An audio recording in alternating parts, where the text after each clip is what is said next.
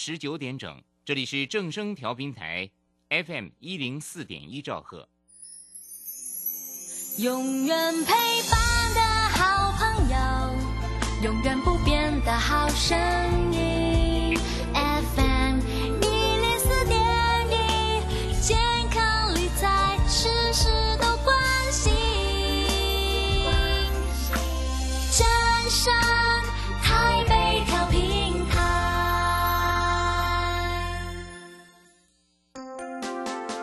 耳朵听正声，眼睛看正声。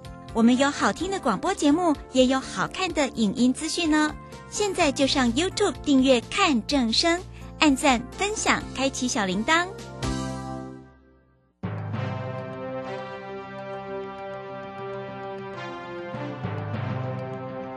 掌握趋势就是掌握财富，理财最怕人云亦云、道听途说。掌握最及时、最正确的资讯，是理财成功的重要关键。如何比别人早一步了解财经大小事，成为理财大赢家？欢迎收听由罗继夫为您主持的《财经早知道》。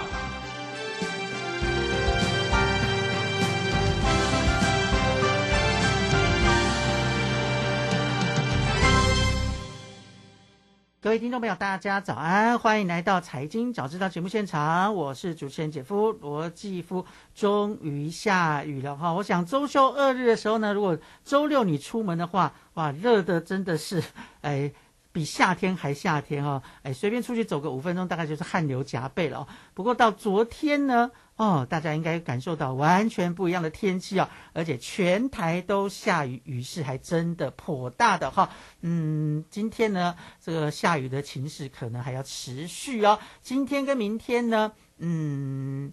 可能还是会下雨，不过雨势呢，大概会慢慢的减缓哦。那至于今天的温度，大家出门的时候应该也感受到了，是比较凉一点点哦。啊，北部跟东北部的气温呢偏低啊，东北季风的影响呢，白天的高温大概是在二十度左右哦。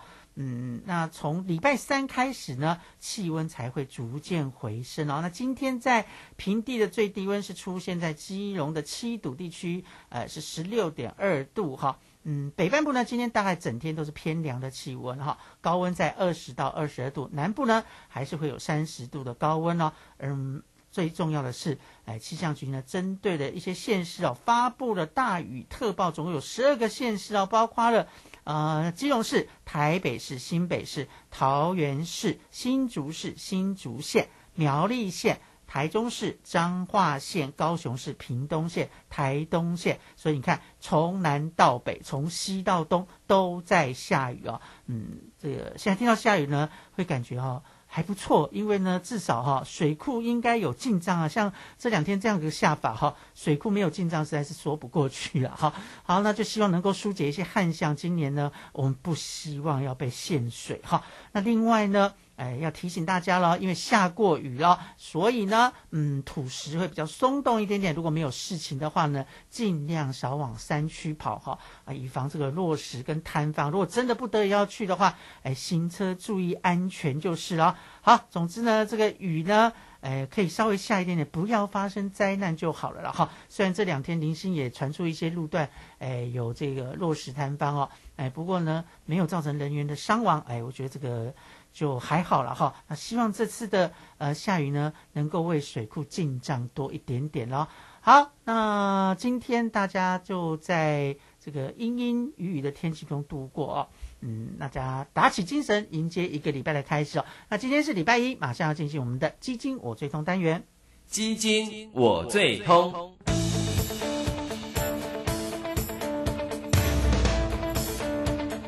别人买基金赚大钱。我买基金却亏损连连，啊哪啊呢？没关系，听了基金我最通，投资基金一定通啦！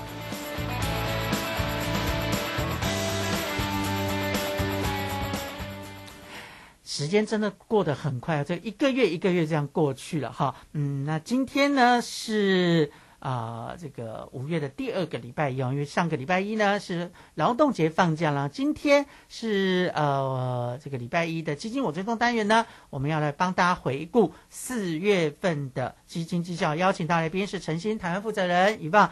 曾淑云，一望早安。基辅早，各位听众大家早。好，来这个四月份哈，嗯，整个国际的呃金融市场、哦、还是在波动当中哈。那不晓得说这个整个基金的表现是如何呢？来，这个先按照惯例，先来跟我们讲一下股票型基金的表现。OK，整体四月份的话，台湾合备销售股票型基金的话，美元报酬是呃微幅的负的零点六九，嗯，就稍微小跌了一些些。是对，但是它元币的话是负的零点五五，所以大家看说，哎，元币跌的比较少，到美元的时候跌多一点，就表示有些货币其实对美元稍微强势了一些些。嗯是对，那呃，所以整个来讲的话，你说，哎，那其实幅度不是太大，所以其实这个四月份来讲的话，就是表现好跟表现不好的基金大概会在一个范围之内。嗯像表现最好的基金大概是正七个 percent，就美元报酬。是，但表现最差的大概是负的五点五八，嗯所以大概就落差就是在这中间。那当然就越靠近的话，所以其实大家看到平均值很小嘛，所以其实基本上就比较，也就是说它的呃每个组别的报酬其实相对来讲是比较靠近一些些的。嗯，好，那我们就来揭晓哈。呃，在四月份表现比较好的类别的基金有哪些呢？第一名是呃，第一名是房地产的欧洲间接，就是我们讲的 REITs，、哦就是主要是投资在欧洲地区不动的房地产。产证券化对不动产证券化，对。嗯那它四月份的美元报酬是正的七个 percent，哇，但它第一季呃过去三个月应该讲过去三个月是负的五点四六，哦，所以这个月突然间飙上来了。对，，在四月份，然后六个月是正的十四点八八，但一年是负的二十五。哇，它一年有跌那么多。过去很多人认为说，像这种呃所谓的瑞士的基金的话，对哎，是属于比较稳健、有固定收益的，但是它一年也可以跌到百分之二十五，这个对嗯听起来蛮吓人的。对，其实是在整体上来讲，的确是因为我觉得其实瑞慈这个东西是我们刚刚提到嘛，刚刚继父也翻了中文，不动产证券化，嗯，所以基本上它是还是一个证券商品证券商品，没错啦嗯看似可以收息的证券商品。它不是像我们们买这个呃房子可以收租金直接收租的概念，它基本上还是一个证券化的商品。对，了它是一个证券化的商品，所以还是会随市场波动来波动，就对。是所以第一名是欧洲的房地产的这种不正呃不动产的证券化的商品，但是我相信台湾买欧洲不动产证券化的人应该比较少吧？哈，对，应该挺少的。但其实老实讲，刚刚其实其实几乎我稍微破了一点点这个月份，就四月份。哦，其实如果我们看？对，其实我们如果看一下四月份的话，嗯你会发现大部分组别其实表现好的比较集中在欧洲。哦，哎呦，好久没有听到说欧洲表现好，所以四月份欧洲有出现反弹就是了。对，四月份哦的话，其实我觉得四月份，反正上，因为我们在看上一季跟第三三月份的时候，其实大家会发现，其实亚洲的市场比较强。对啊，我们上个月报是第一季的表现。哎，亚洲市场如果没有记错的话，我们台湾之光，台湾还是 number one 的，对不对？对，就是就是就是上一季那个被我们称赞的组别，这这个月份都跑到后面来啊，真的？吗？哇，好好，待会再说。我们先说好的。所以刚刚第一名是这个啊、房地产相关的基金是欧洲的部分，对不对？对那第二名呢？第二名的话是非洲、中东股哎，这个也是之前在我们报榜的时候都属于后半段的哈。对哎，在四月份也异军突起，又突然跑上来了。是它的美元报酬，四月份是五点三二，嗯，但呃前三个月是五点八二，就是把 一个月把三个月都涨完了。是，然后呃过去半年是负二点三四，过去一年是负的十二点七。哦，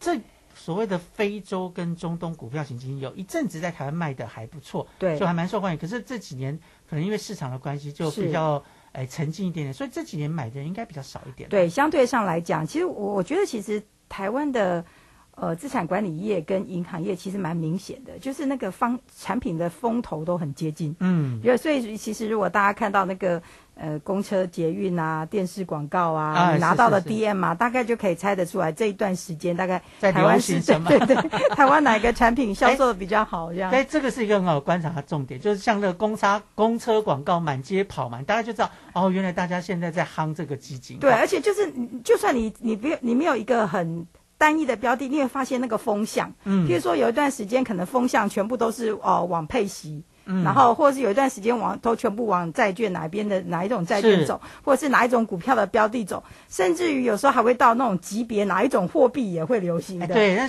刚好前两个礼拜我才请这个呃那个以旺也认识嘛，就是我们的好朋友理财达人林奇芬来讲，今年比较夯的新基金大概是哪些类型，他也帮我们做了整理哈。好，所以这个我我为什么要做这个单元的原因，就是希望大家能够借由我们来宾上节目哦，可以多了解一下最新的市场的脉动，不是说叫大家一定要先去买这些什么，但是你要了解这个趋势所在了。对，而且其实老实讲，你你真的如果就是这些金融机构在有一些广告行销，你真的走在路上你都可以看得到。是，你真的不用刻意，你就搭捷运的时候抬头看一下你的看板，回头看一下你的背板我必须要说板。哈，那个会在这个捷运做广告，在公车做广告，这个钱都花的哎，这个蛮多的哈，所以那个要有一点点实力的人才敢做哈，不不是叫大家一定要买啊，但你可以了解一下市场的氛围就是对对对，其实我们在生活周遭感受一下市场氛围没错没错。对嗯好，那第三名呢？第三名的话是瑞士股票，这应该又更少了。哎，这个在我们榜单上很少，很少很少 出现，老实讲是很少出现。它通常都会出现在一些市况很奇特的时候才会跑出来，所以它其实，在嗯四月份会跑出来，我觉得也蛮有趣，因为它其实它四月份的美元报酬是正的五点一七，但三个月是正的六点八。半年是正的二十五，一年是正六，所以大家可以发现，其实哎，它几乎都是正报酬哎。对它基本上来讲，这而且其实就呃基本上，因为大家都知道瑞士这个国家就是一个中立国嘛，嗯嗯，不管它的货币或是它国家的一个政治的态度，基本上来讲都是。是所以它其实这也是为什么你看以前大家每次讲到那个这个放钱的好地方，这个你讲的好保守哈，好啦，对，就很多的呃世界的富豪啦，或者重要人士都把钱移到瑞士去了，对，哈，哎，不，你可以看他的这个表现哈，我们过去讲说，哎，欧洲这几年的表现并不好，可是你看它的这个瑞士的基金，你刚刚一路报上来，最近这一年都还有正报酬，这其实不简单哦，不对，没错。容易哦哈。其实基本上来讲，就是这整体的状况上来讲，我觉得当然就是在市场呃短期间一定都会来来回回上上下下波动嘛。但我觉得其实这个这个。呃，瑞士这个组别其实相对是讲讲，就有点像遗世而独立的一个组别吧。啊、不过报到现在为止，前三名的基金虽然表现很好，但好像都不是台湾的投资人现在会去投资的标的。好，那第四名呢？第四名的话是英国大型股票嗯，这听起来好像台湾的投资人大概也不会买太多。对，然后下一名是新兴欧洲，新兴欧洲可能之前就会有一些投资人稍微关注。我觉得现在手上有新兴欧洲，绝对不会是新买的，应该都是很多以前早以前早期买着不得不放到现在的。还有一种是对早期就很喜欢手，比如一直愿一直在投资在这个标的的，也有这样投资人，就蛮喜欢的。希望一直在是新兴欧洲因为去年受到俄乌战争的影响，在台湾有一些新兴欧洲的基金，不管是股票还是债券，后来是先清算，对先清算，对对，因为那个也是正式的算不出来价值嘛对，是真的也不是他的问题。嗯好对，那新兴欧洲的话，其实四月份美元报酬是四点六四，嗯然后过去三个月三点四八。六个月九点三九，但一年是负的十三。啊，不过就所以这个市场有稍微回来，看对对对对，不过就像刚刚继父提的，因为其实如果拉长一点的话，其实它的绩效会有点失真，是因为当下的时候有很多的基金其实没有报价的，停止报价停止报价的，所以大家可以稍微看一下短期。所以你看一个月是挣的四点多，但是三个月才挣的三点多，嗯所以就知道其实四月份其实整个欧洲的走呃走势是比亚洲股市好的。对你刚刚报的有英国，这是算成熟的欧洲市场，对现在又报了新兴欧洲，新兴的欧洲市场，可见就是欧洲市场在四月份有全面反弹的这个迹象出来，对不对？好好，那接下来呢？呃，从第六名到第十名呢，第六名的话是印尼股票。然后出现亚洲的了哈。对，然后第七名是产业股票的金融服务，嗯然后第八名是瑞士中小型，又是瑞士，对，然后第哦九名是欧洲股票收益，第十嗯名是欧洲灵活股票。哎，这今天报的前十档基金，我觉得大家听了会有点无感，因为好像这都不是大家会买的基金，对不对？就离啊我们稍微就远远了一点，点远了一些，远了一些。好，那到第十名为止，它的呃总报酬率大概是怎么样的情况 OK，就大概像印尼的话是正的四点六嘛，然后嗯像刚刚金融服务正的四点五七，瑞士中小型正四嗯，然后欧洲收益、欧洲股票收益跟欧洲灵活型大概都三点九、三点八。所以在前十名里面，四月份呃大概都是有超过百分之三的对，大概有三个 percent 报酬。对，啊那如果三到百分之七嘛对刚刚，讲没错，嗯其实它的区间大概就是这样子。然后再来的话，因为其实三个 percent 左右的组别很多啦，像我们因为我们报告、嗯说后面十对一名以后的对差别都还不大，它差别都不大也顺便报一下还有哪些呢？就像像我们刚刚其实报道，像呃，其实像欧洲的大喜，像贵金属吧，灵活的话，刚刚讲到第十名嘛，嗯然后再是贵金属大概三点五五，欧洲大型均衡三点三一，然后印度三点二四，生计三点二三，欧洲小型三点一七，西班牙三点一四，欧洲大型三，所以报到现在为止都是欧洲。哎但是我听到亚洲几个市场，像 刚刚讲的印尼跟印度，对不对？印度其实有一段时间已经哦，印度沉寂了蛮长的一段时间，好像听听起来好像也慢慢又开始起来，对不对？稍微稍微，因为嗯它其实四月份的话，印度的话是呃美元报酬三点二四嘛，嗯。但它过去三个月只有正的一点一三，那再往前六个，月负的一点二七，一年负的五点三，对啊，所以它过去这一年其实跌的时候比较多了哈。是没错，因为我手上呃不是我手上，我周遭的朋友手上都有一些呃印度基金，三不时都要问我说，哎怎么办？这个我的印度基金你应该常常被问到吧？对对对，尤其去年，因为去年刚好很多人就很妙，就去年很多人可能定期定额或单笔哦，嗯正好就正转负那个时候，嗯呃，就开始很多人来问了，因为嗯本来赚钱的时候没有卖嘛，对所以等到赔钱的时候才来问，我也觉得蛮奇怪，为什么赚钱的时候不来问我呢？他如果赚钱的时候问我，就会要先出掉一部分就是了。好，好，我们先休息一下，待会再来看看其他的股票型基金表现是怎么样，然后还有债券型基金的表现在四月份又是如何呢？待会告诉大家。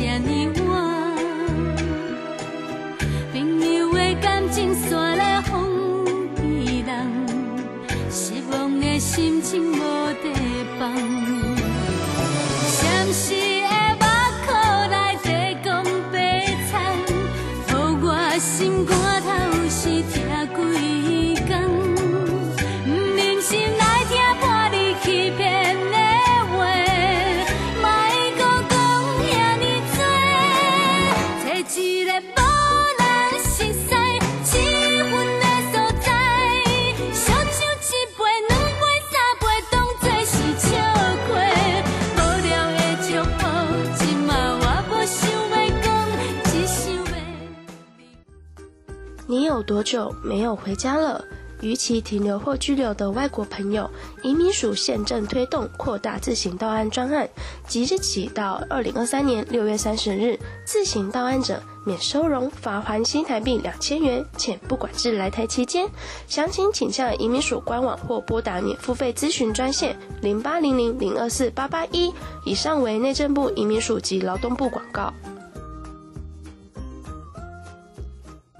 劳工职业灾害保险及保护法自一百一十一年五月一日实施。十五岁以上受雇于登记有案或设有税籍单位的劳工，均应由雇主申报投保。四人以下单位劳工、六十五岁以上劳工及家事移工都是强制投保对象哦。提醒雇主应于员工到职当日申报投保劳工保险、就业保险及职灾保险，否则将有相关罚则适用，并依法公布雇主违规事由。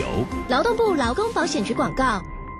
家庭教育法公布满二十周年喽！哇，我国在二零零三年制定了全球第一部家庭教育法。随着时代变迁，家庭教育的范畴也变得更多元。而不变的是，家庭教育中心对每个家庭无微不至的关怀。没错，欢迎大家到各地中心或拨四一二八一八五专线咨询家庭大小事哦。家庭教育中心联络资讯，请上家庭教育资源网查询。以上广告是由教育部提供。广播用听的不稀奇，用看的最接地气。正声广播公司打造全新影音平台，现在就上 YouTube 搜寻“看正声”，提供你在地的新闻报道、实用的健康资讯、多元的生活内容。耳朵听正声，眼睛看正声，记得按赞分享，还要打开小铃铛哦。王太太，你匆匆忙忙的是要去哪里？赶紧要回家听正声广播的财经节目，错失良机啊，钱就赚不到了。哎呦，你真落伍！现在我都听正声 A P P，下面写 A P P。哎，不要慌张，A P P 小天使来告诉你，iPhone 手机请至 App Store，Android 手机请至 Google Play，搜寻并下载正声广播网络收音机，就可以让你走到哪里听到哪里哟。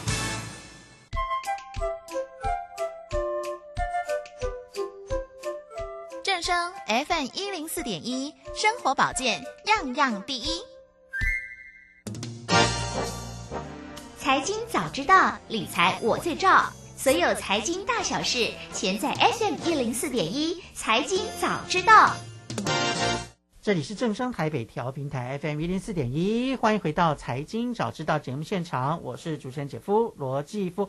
今天礼拜一要进行的是基金我最通单元，邀请到来宾是，哎，也是我们的老朋友了哈，呃，诚心台湾负责人以棒曾淑云，请啊以棒来跟我们啊分享第呃四月份的。基金的绩效的表现哦，刚刚呢已经从表现比较好的股票型基金呃来报告给大家了。嗯，这个欧洲的相关的基金四月份出现了反弹啊，可惜的是，嗯，台湾人对。欧洲基金的兴趣似乎并不大，就是了，所以可能只个刚刚爆榜的时候，大家匹乓起来哈。好，接下来要这个问一下遗忘了哈。那四月份表现比较不好的股票型基金有哪些？表现不好的基金就你干嘛叹气？大家比较熟啊 啊，反而大家熟的表现四月份是比较不好的，就跟今天外面的天气一样，有点令人伤心呢。好吧，啊好，那我们来看看有哪些大家熟悉的基金在四月份的表现怎么样？四月份表现最差的第一名。的组别是大中华，大中华，所以到底是多么的不好？呃，一个月的美元报酬是负的五点五八。哦，其实跌得蛮凶的。大家对，哎，一讲到大中华，大家心里就有数了哈。大中华就是所谓的，哎，台湾、中国大陆跟香港三地的市场嘛，对不对？哈，所以一定是这三个市场里面有哪个市场特别不好，要不然就三个都不好才会。表现比较落后嘛，对不对？哈对我很希望是其中一个不好，但我看怎么样看都没有办法把它看走，撇不开，对不对？哈，好，哎，可是我们讲一下大中华类的基金，你说在四月份是呃负五点五的报酬嘛，对不对？那往时间拉长一点点看它的报酬呢？过去三个月是负的九点七八，哇，也不好嘞。对，然后半年是正的十七点四七。所以反而半年还有正时期的报酬，因为其实去年的那个下半年第四季的时候开始有一些反弹嘛，但是对，然后今年的时候上半年呃前面几个月又稍微走一下，然后中间又反弹一下，嗯，但过去一年是负的十二个 percent，哎，所以这样看起来那个分界点大概就是这一两个月，对不对？对，而且四月份其实跌幅是蛮大的，就对，而且三个月的还是负报酬，可是六个月就包括就有十七点。呃，四的这个正报酬表示说，最大的变化就在这三个月嘛，哈，没错，是对。那那个呃，刚刚讲最差的是大中华，对不对？我刚刚说了，我怎么样也不可能把这些组别换走，有没有？是，眼睛一直看着它，所以表现第二名差的就是中国股票。好，这个大家想当然应该知道，也不意外，就是所以单单是中国股票，我们再强调一下，我们这边报的中国股票指的是啊，在台湾销售的。啊，这个境外基金的中国股票是以香港跟呃中国大陆为主要投资市场，不是直接完全投资在中国大陆的 A 股的市场。因为我们还有一个组别叫中国股票 A，好，对，等一下也会提到。好吧，你已经你已经先预告，要不然就一起讲好了。这个对，不就是我们讲的。不是 A 股的这种中国基金，它的表现一个月是跌五点四一嘛，对不对？对。然后中国 A 的话是负的，跌是下跌四点零七，稍微好一点点，稍微好一点点。就投资在中国的跌比较少啊，投资到三地的跌比较多，那你就知道除了中国之外的两地表现也不好。对，这个逻辑推论就知道哈。好，所以哎，前十名里面就占了三个是跟。呃，这个大中华相关没有还没讲完，还没讲完，现在才讲三个，就三个，还有，好吧，啊，那我们照顺序来讲好了。刚刚报了，呃，前两个表现比较不好，那第三个呢？第三个是科技，哦，这个也很多人买吧？对，科技很多人买。那大家想到科技就知道，因为其实美股表现也不好嘛，嗯，那你看到科技就会知道台股一定也不好。对不对？因为可以联想，可以联想。对，所以呃，第表现最差的第三名是科技类。那它四月份的美元报酬是负的四点三，但是它过去三个月是正的一点九九，嗯，六个月正十九，一年是负七。哎，我记得以往上个月来报呃第一季科技很不错，科技不错，因为科技去年真的很惨，但今年第一季是有反弹，对不对？是，但看起来这个反弹。到第一季就截止，四月份又又重新回到那个去年的老样子了，是吧没？错，啊对。那我们刚刚讲了大中华、中国科技，对不对？嗯，那就香港，啊，逃不掉。好来，香港是一个月是负的四点二，嗯三个月负的十一点七，是，但过去半年是正的三十一，然后一年是负六。诶他过去半年有三十对，因为香港股其实有一段时间很压抑，大家记得吧？是就有段时间被压到一个不行，而且它后来跌得比中国还凶还凶。对，嗯后来就很很大幅的主要是因为资金好像有很明显的流出啦。是没错，嗯其实就陆陆续续啦，我觉得就陆陆续续都一些不稳定的状态，其实嗯都还是有。然后香港再来往下排的话，就是呃通信传媒。啊但我想通信传媒这个其实。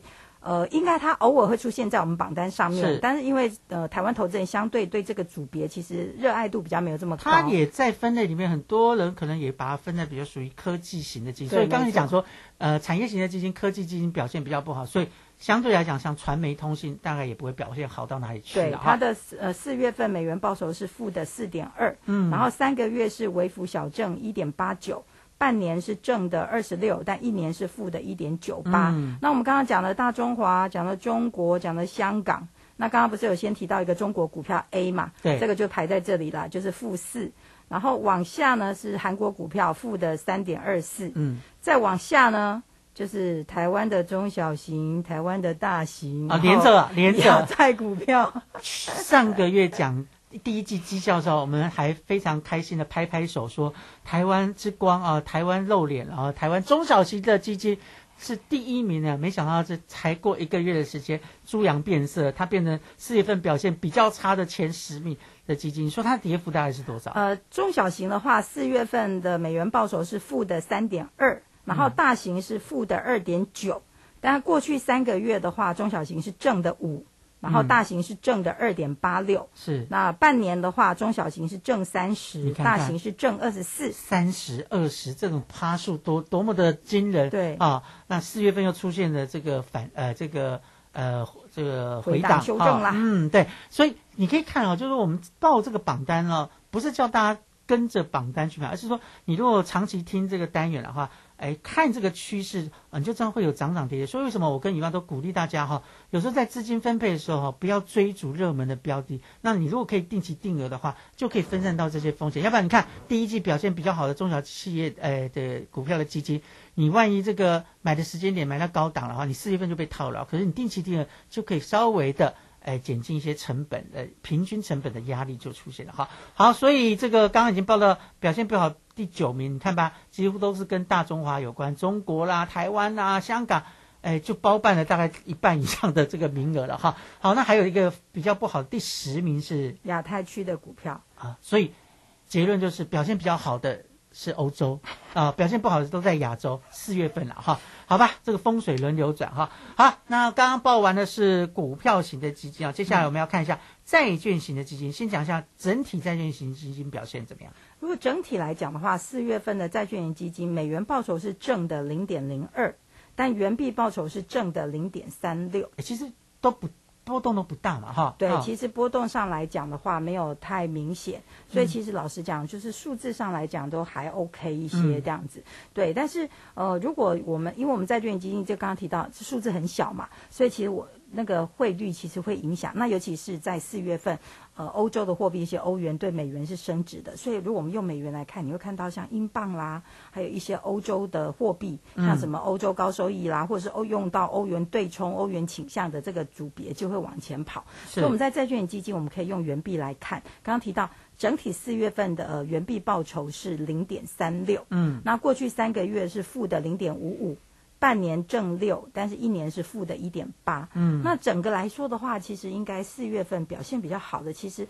我觉得还是比较偏呃，像美元高收益，就是我们其实我们哦讲的美国的美元非投资等级债，是那大概四月份的元币报酬是正的零点七九，对，但是它三个月是只有正的零点一七，六个月是三点九九，但一年也是负数，负的零点四六。因为高收益债券现在叫非投资等级债券了哈。非投资等级债券，那他们本来就是台湾的投资人比较爱的这个投资标的哈。是过去这一年啊、我们不要讲今年了，先讲去年。去年整个高收益债券市场呃这个跌幅其实是蛮深的。那今年年初刚开始的时候，哎，投资等级在开始恢复，可是高收益债券基金的市场似乎没有那么快恢复，所以很多人都很担心哦。哎，为什么我手上的这高收益债券基金都没办法涨？那这样看起来，四月份已经开始慢慢有起色了，稍微的微幅，因为其实你说它报酬表现有很亮眼嘛，其实就只有零点七九，也还好。你刚才讲整体的平均只有零点三六元币，所以其实你看，那我报的第一名才零点七九。那其实平均数字也不大，所以大家就知道，哎，跌幅的，就是负数的，其实老实讲，那个落差真的很小。我们刚刚讲股票型是，我们会从那个股票型那时候讲元，那美元是正七到负多负三嘛。嗯。可是你看，像债券的话，我们现在讲元币，它是正的零点七九，但表现最差的是元日元债券是负的二点五。你看那区间是不是更小？是。很狭幅，所以其实老实讲，四月份债券可以说其实没有什么太大的表现的。嗯。就是其实我觉得就是随着因为。呃，大家现在都在都，我觉得随着经济的一些呃数据出来，所以可能觉得，哎，那这个利息到底息会往上走，还是会停下来？但是因为四月份，其实大家也知道，就是美国的银行又出现了被接管的问题，所以其实对于本来大家觉得，哎，也许方向是这么走，但是突然发现银行体系的。这个风险其实还是持续存在。哎，讲到这个，一直爆出来。我我想问一下，余正好哈，也想问一下，对，像这种嗯，最近爆出来的美国的银行被收购的事情，倒闭啊，被收购这个事情，你们呃也有研究团队在哎做市场的分析，怎么看这个事件？这个会是一个个别事件？它啊，我的意思是说，很多人都担心它会不会有呃这个到时候有所谓的扩扩张效效应啊？往外延伸，影响到整个金融市场，你们怎么看呢？但其实我我觉得应该是讲说，大家如果看就目前为止出事的三个银行，其实它的类型其实有一点点不太一样的。嗯，怎么说？我觉得从一开始的细股银行，你看它的客群是集中在细股那一带的这些公司，科技业、新创业为主，新创业为主。然后到第二家、第三家，它有有甚甚至有呃还有往加密货币，他们对加密货币比较友善的。嗯，到了现最近的前两礼拜，这个第一共和，它事实上它是一个财富管理行。是它事实上财富管理的呃基础是比较多一些。这样听起来，我反而更担心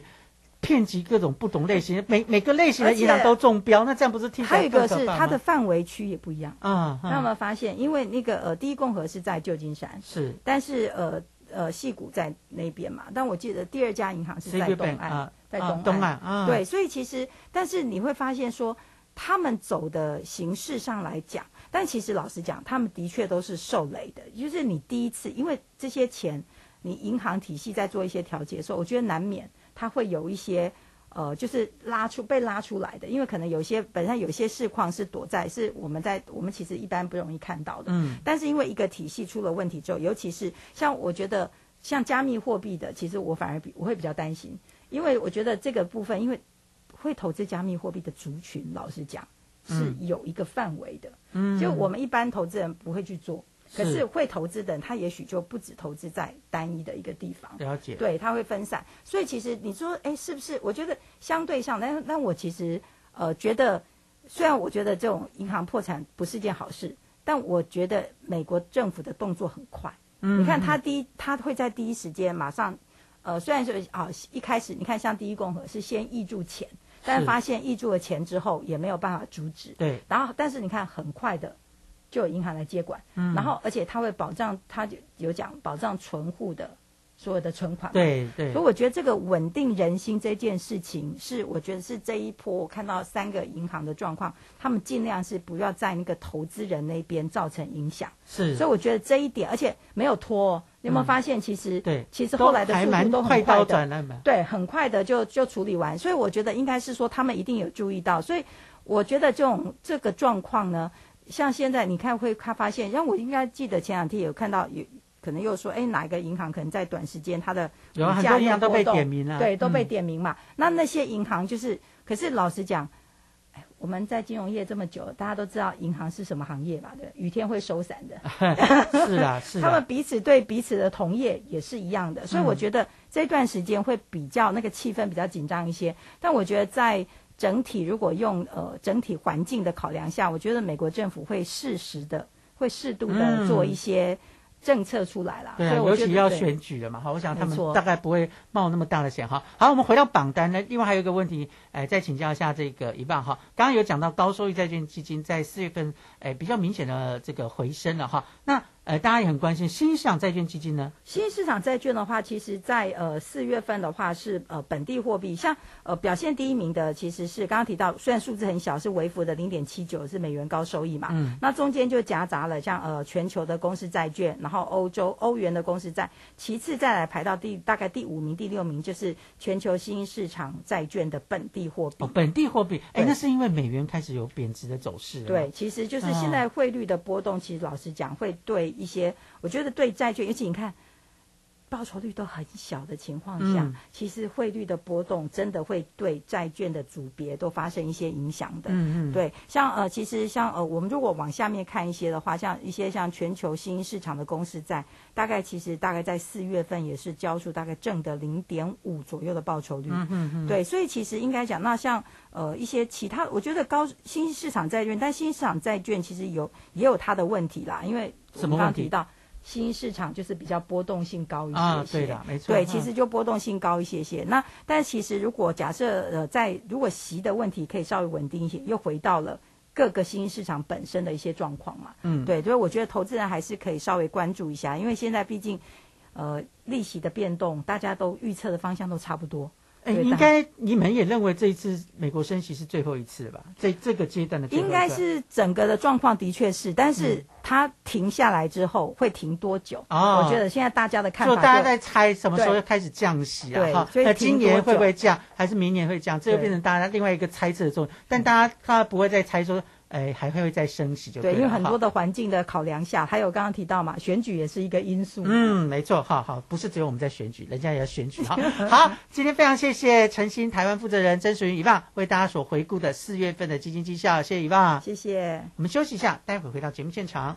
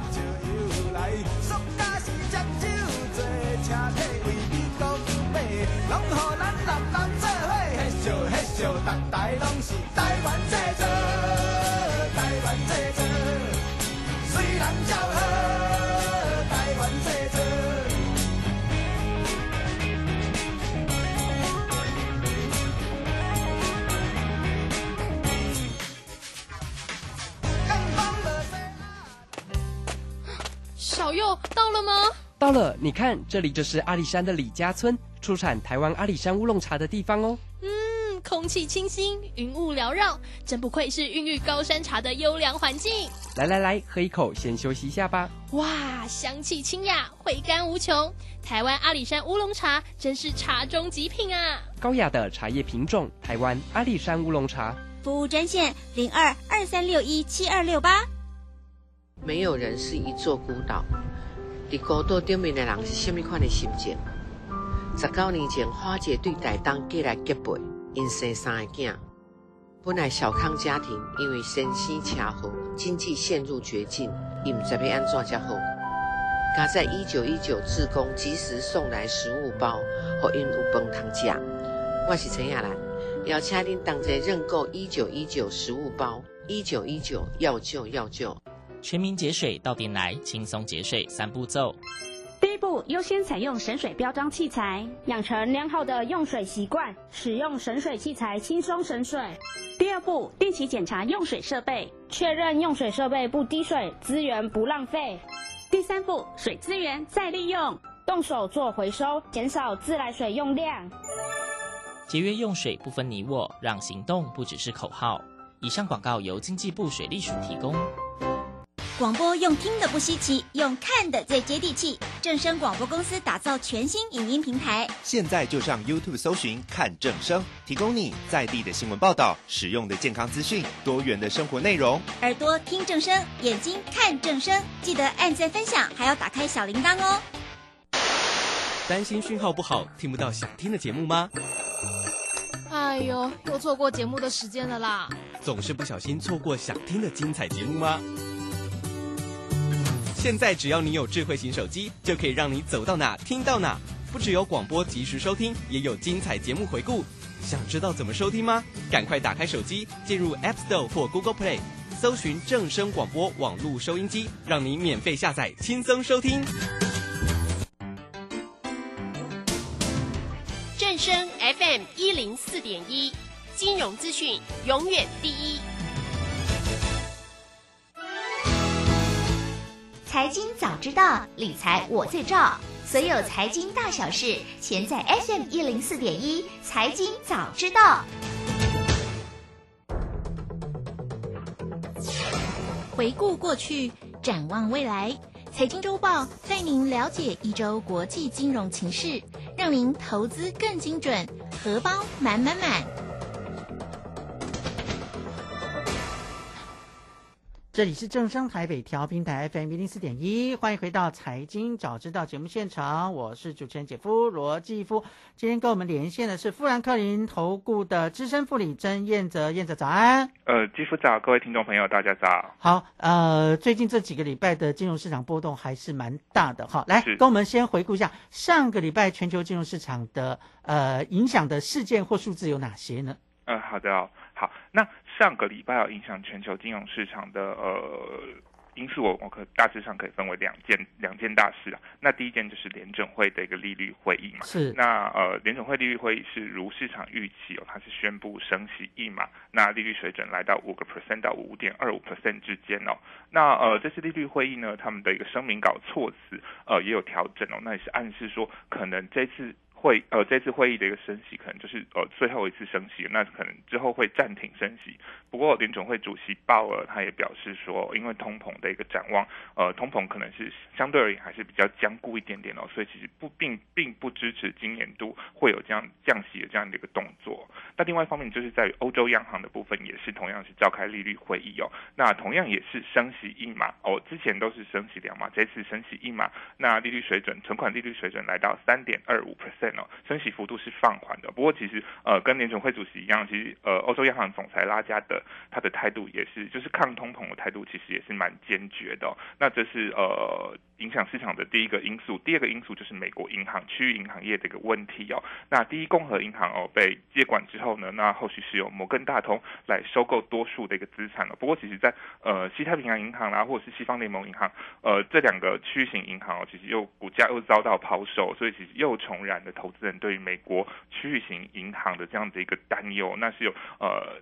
影响到整体市场的一个信心哦。那在周初的时候，大致上就是反映在呃这个美国区域银行业的问题哦，导致美股是呈现在周初是呈现一个比较明显的一个下跌走势。那不过是还好是上个礼拜五公布的呃每月初公布的这个非农就业数据哦。那四月份的一个非农就业数据呢是新增了二十五点三万人哦，那这是比市场预期来的好哦。那失业率也是降到三点四。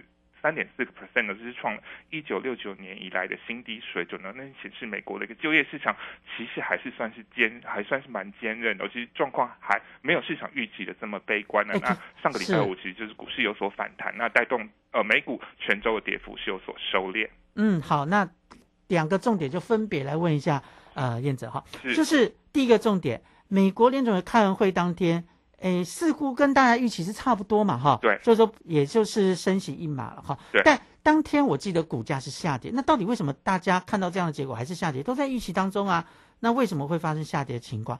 啊，是不是先请这个燕子跟我们来分析一下原因在哪里？呃，其实那天股市原本是上涨的，就是它周期升息嘛，原本是上涨，不过后来是尾盘的时候，最后一个小时是呈现一个下跌的一个走势。那大致上也就是反映我们刚刚有提到鲍尔主席说，呃，今年这个通膨展望，其实通膨水准虽然说有呃。过去年呃，过去半年有逐渐的一个下滑，不过确实通膨水准还是比较高一点的，比较呃比联总会的一个目标还是高了。那所以其实他们也认为说，今年这样的一个通膨展望，其实并不支持今年度会有降息的动作。那本来市场是预期说，哎，其实下半年就就到接近年底呢，是不是联总会可能开始有些降息的有这样的一个可能？所以市场很贪心哈，这个才刚期待说这个。呃，升息结束，马上就要这个预期要降息哈，对，所以你的意思是说，从联总会开会的会议的声明跟鲍尔的记者会都秀出说今年不会降息的这样的讯息出来了吗？因为其实它的通膨，美国通膨是确实还是比较高一点点的。那嗯联总会可能也不太可能会因为诶。这个通膨还在这么高的一个水准，还没有明显达到它的两个 percent 的目标，其实就轻易的来做一个降息的动作。那再加上，除非是哦、美国经济可能有很明显的陷入衰退这样的一个风险，风险很大，它才需要再积极的做一个，就是开始转变成降息宽松政策这样的一个动作。不然，其实它应该也没有这么大的必要需要这么快的就做降息这样。哎，好，讲到经济的未来的前景的展望，刚好要问的第二个问题，就是你说礼拜五的这个非农就业数字比大家预期要来得好，也表表示说就业市场的呃这个情况还是蛮热络的哈。对哎，可是我记得联总会并不想看到这样的情况，希望能够降温一点点。那这是不是又呃让大家这个觉得说，哎，联总会预期的可能的通膨没有那么快压下来，那这样子会不会又影响到他们的这个呃可能接下来要降息的时程会往后再拉，甚至哎会不会又有可能还有升息的空间？那应该担心的是这个，怎么市场又反而是这个诶？这个掌声鼓励了呢？怎么解释这个情况？呃，对，其实 市场在反映这个数据，有时候真的呃情绪好难猜哈很，但是因为先前市场是有一点担心说，哎，美国的一个就业市场是不是也有一点点松动了？因为先前看的一些数据就是，呃，就业状况一直都在蛮好的一个水准哦。那呃，先前可能有也有一些其他的数据显示，哎，就业市场是不是有点松动了？那可能市场就担心说啊，是不是就是呃，美国经济真的陷入衰退的风险比较高一点点哦？那反而是礼拜五公布的一个这个数据，市场是倾向去解读到呃，其实。呃，劳动力市场状况还 OK，那经济可能没有之前想象的这么的一个悲观哦，所以其实呃大致上是反映这样的一个呃是比较乐观的一个情绪，所以是股市才呈现一个上涨的一个走势哦。哎，所以燕子，你的意思是不是说，现在可能市场未来要关注的焦点，升息啊、降息已经不是那么的重要？不是说它不重要，而是说对重心可能会摆在到底经济接下来发展到底是好还是坏。现在大家反而希望是经济不要有衰退，反而希望它能够哎至少慢慢的升温，不要有这个趋缓甚至衰退的情况，出应该是。说慢慢的降温了，就是、嗯呃，即便是现衰退的话，可能也是一个比较温和、温和比较浅层的衰退。是，对，嗯，好，那当然我们也希望经济不要太差，经济差跟这个要不要升息比较，我还是觉得经济稍微好一点点，我会比较安心一点点哈。对好，那除了这个之外，哎，我们来看一看，就是呃油价的部分哈。是，这个油价过去这一个礼拜来，哎，跌得很凶哎，那到底在反映什么？那这个是不是呃可以解读说对呃未来的经济其实是比较有大的隐忧呢？对，其实我们刚刚确实有提到，就是呃，先前一阵子市场真的非常担心美国可能哎陷入衰退的风险，呃，可能又开始就是这个几率开始有升高。是那原油商品，特别是在原油的部分，它是最为反映在景气对于景气前景的这个悲观乐观情绪的这个商品，它是、嗯它是它最为敏感的。所以一旦先前市场就是担心说，哎，经济可能陷入衰退，那马上油价可能就是会。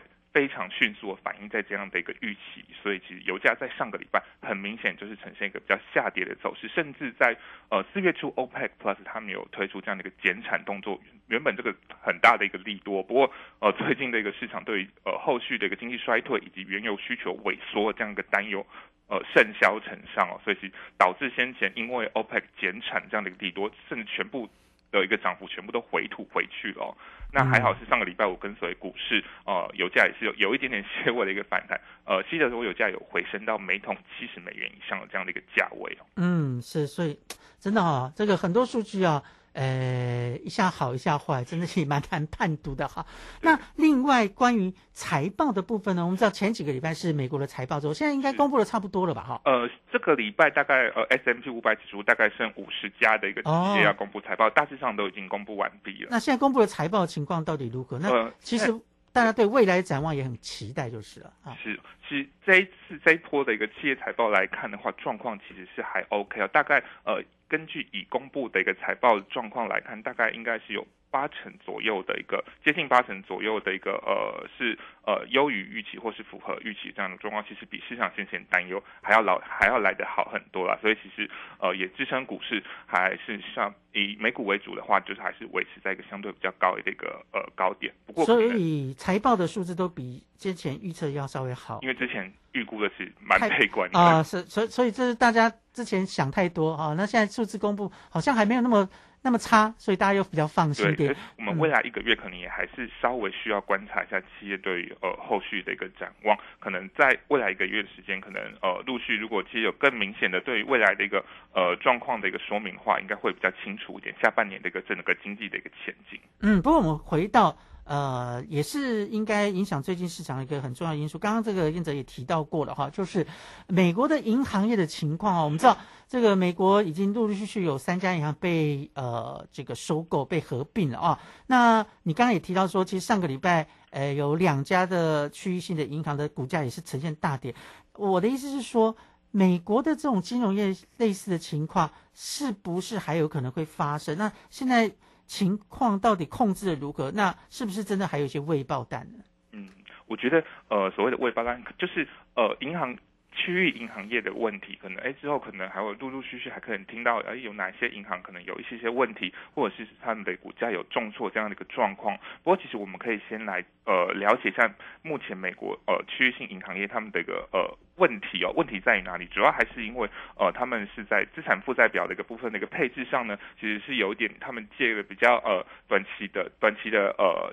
短期的钱，然后去配置在比较长期的一个资产，主要是因为他们的一个资产跟负债的一个呃时间配置上是有点差异啊，导致他们的流动性陷入问题。这个是目前美国银行业我们大概见到这样的问题，但是我们不认为哦，可能虽然说可能还是会有其他的呃区域性银行可能有爆出一些问题，但是整体来看，并不是像说呃先前遇到过这样的一个金融危机这么严重的一个状况、那另外一方面就是在于美国的一个主管机关，其实这次这一两个月来，其实蛮主动积极，就是很积极、很快速来试出他们的一个呃。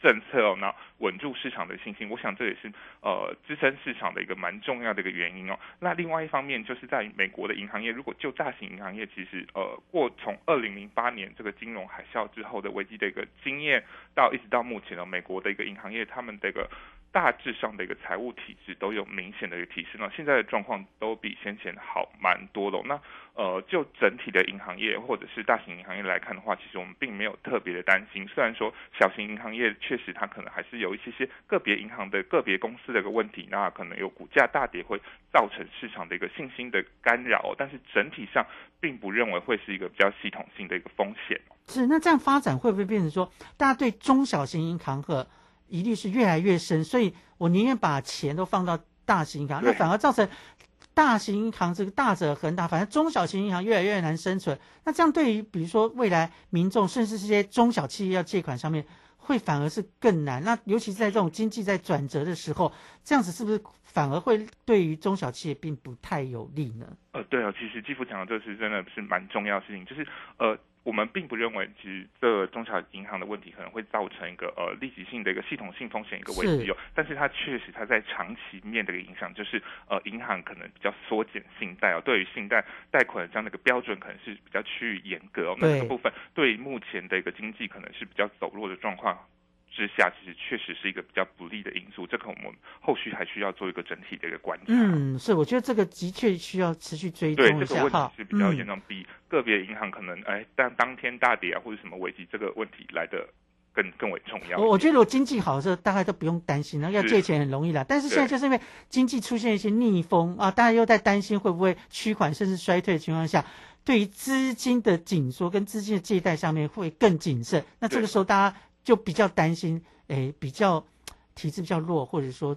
诶，这个规模比较小的企业在借钱方面会不会有些问题？对这都是一连串的问题了哈。好，那我们当然不希望这种事情发生了哈。那这个礼拜呢，来这个燕泽跟我们来整理一下，这个礼拜在投资在金融市场上面有哪些事情会影响到呃未来的表现？是不是也跟我们分析一下呢？嗯，好的。那未来一周呢，其实呃比较重要的经济数据就是在美国呃会公布四月份的一个 CPI 跟 PPI 的通膨率，对重要重要啊。每个月都会呃等待这个通膨通膨的一个状况。那也会牵动到联后续的一个联准会的一个政策动向。嗯，对。那另外就是一个另外一个问题，就是在于美国的一个呃债务上限的议题，其实真的迫在眉睫哦，好像六月一号就到期，对不对？对，因为美国财长耶伦也是讲说，六月初可能就他们的一个资金就会用罄哦。那如果这样的一个债务上限没有获得上调的话，确实呃会有导致一些呃美国政府可能会有部分的部门可能需要关门哦。哎，对可是这个事情以前也发生过，后来都还是解决，所以你们怎么看呢？呃，通常就是美 美国人的可能会这样的一个呃戏剧可能会在那吵一下重演一次下个礼拜就是五月呃这个礼拜对不起五月九号礼拜二哦，那拜登会召集跟国会的一个领导人就哦债务上限议题会进行开会哦。那是希望在最后一刻之前呢，呃可以达到这个债务上限上调这样的一个协议哦。好了，当然我们也不希望这个事情真的变变成一个问题，要不然的话，这个影响不是只有美国的公务员拿不到薪水而已，而是全球的金融市场可能都是一个大灾难，对不对？是是。好，今天非常谢谢燕子来帮我们做一周金融市场的分析，谢谢燕子，谢谢谢哦，那我想今天呢，大家应该也很关心台股的表现哈、今天台股跟我们的天气不一样，今天台股倒是还不错哈、刚刚呢涨了超过一百点以上，现在呢涨了八十八点哈，哎，来到一万五千七百一十四点。那大家应该很关心台积电，对不对？这个护国神山呢，上个礼拜不错哦，嗯，在收盘的时候呢，守稳了五百块啊，这五百块的保卫战呢，算是打赢了。那今天呢，继续保为这个五百块，目前呢还不错，涨了五块钱，来到五百零五元啊。所以台股跟台积电都加油了。今天非常谢谢大家收听《财经早知道》，明天早上见，拜拜。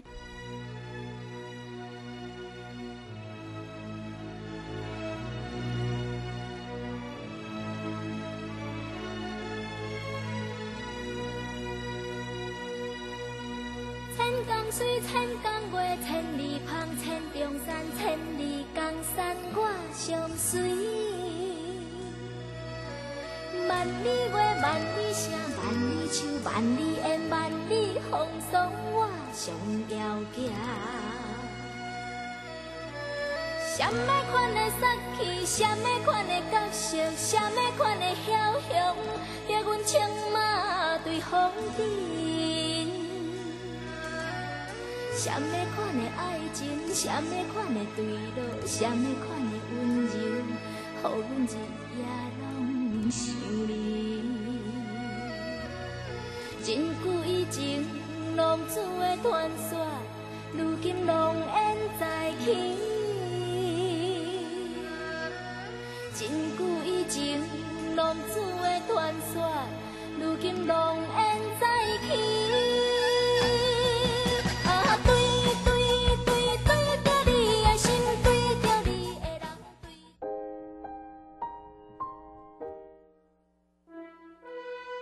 各位正声听众朋友们，让我们欢迎五十岁了依旧靓丽光彩的曾宝仪。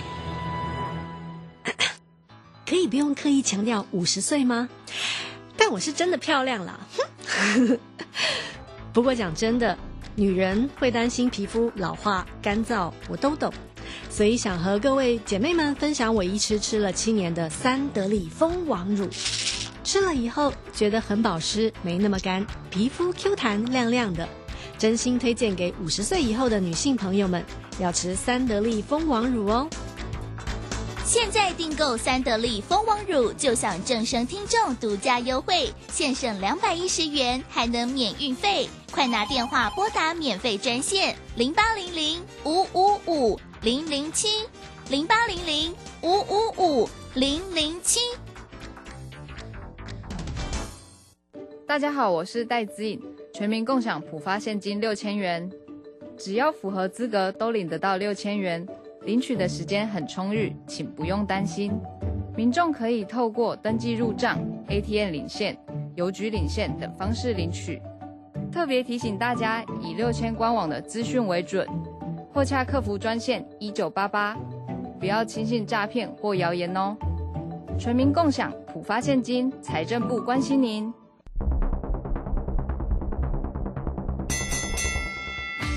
大家好，我是改变人指挥官。食槟榔一定有牙毛，无论是青啊，也是透牙灰、白灰，其实拢同款。请大家同齐，卖步、卖招、卖请，为了喙口的健康，戒掉槟榔上实在啦。国民健康署关心你。以上广告由卫生福利部国民健康署提供。上班去，今天走楼梯不搭电梯。老公节能减碳，身体力行，我也不能输。夏季穿着凉感衫，冷气调高一度 C，完成。轻食料理好 easy，聪明节电又省力，家电滤网定期清，提升用电效率更放心。节能减碳，随时随地从生活开始。更多省电妙方，快上节能园区网站查询。以上为经济部能源局广告。广播用听的不稀奇，用看的最接地气。正声广播公司打造全新影音平台，现在就上 YouTube 搜寻看正声，提供你在地的新闻报道、实用的健康资讯、多元的生活内容。耳朵听正声，眼睛看正声，记得按赞分享，还要打开小铃铛哦。正声 FM 一零四点一，金融资讯永远第一。现在时刻二十点整，这里是正声调频。